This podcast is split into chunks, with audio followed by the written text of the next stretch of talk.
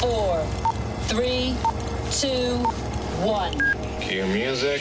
This is Movies First with Alex First. A spotlight shines on the troubled life of Whitney Houston, who lived from the 9th of August 1963 until the 11th of February 2012. That's done through raw footage and umpteen interviews with a number of those closest to the singer, who had one of the purest voices the world has known.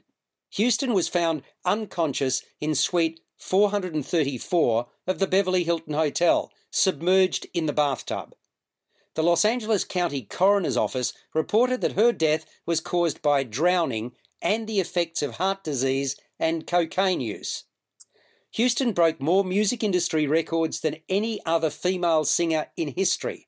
With more than 200 million album sales worldwide, she was the only artist to chart seven consecutive United States number one singles. She also starred in a number of movies, including 1992's The Bodyguard opposite Kevin Costner, before her brilliant career gave way to erratic behaviour, scandals, and death at the age of 48. Groomed for superstardom by her mother, singer Cissy Houston, Whitney first wowed crowds at age 11, singing gospel music in Newark's New Hope Baptist Church. After her parents divorced, Whitney left home to work as a model in New York City. There, she caught the attention of top record company executives, including Arista Records president Clive Davis, who signed the 19 year old and guided her first album at the age of 22 to massive success in 1985. You're listening to Movies First. For more, like us on Facebook and follow us on Twitter.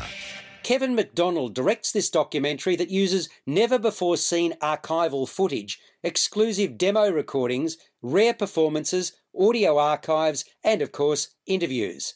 While not all we see is sequential, the narrative unfolds from Whitney's formative years to her love hate relationship with her mother and then her love life, and descent into a cocktail of substance abuse.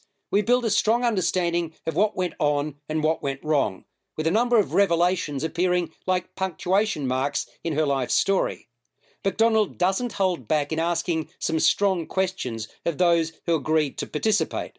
Some elements of Whitney's story are given fulsome coverage, and other components are little more than glossed over. For instance, I wanted more about the falling out with her best gal pal, who was not interviewed, and greater insights into her relationship with husband Bobby Brown and their daughter, who also tragically died three years after Whitney succumbed.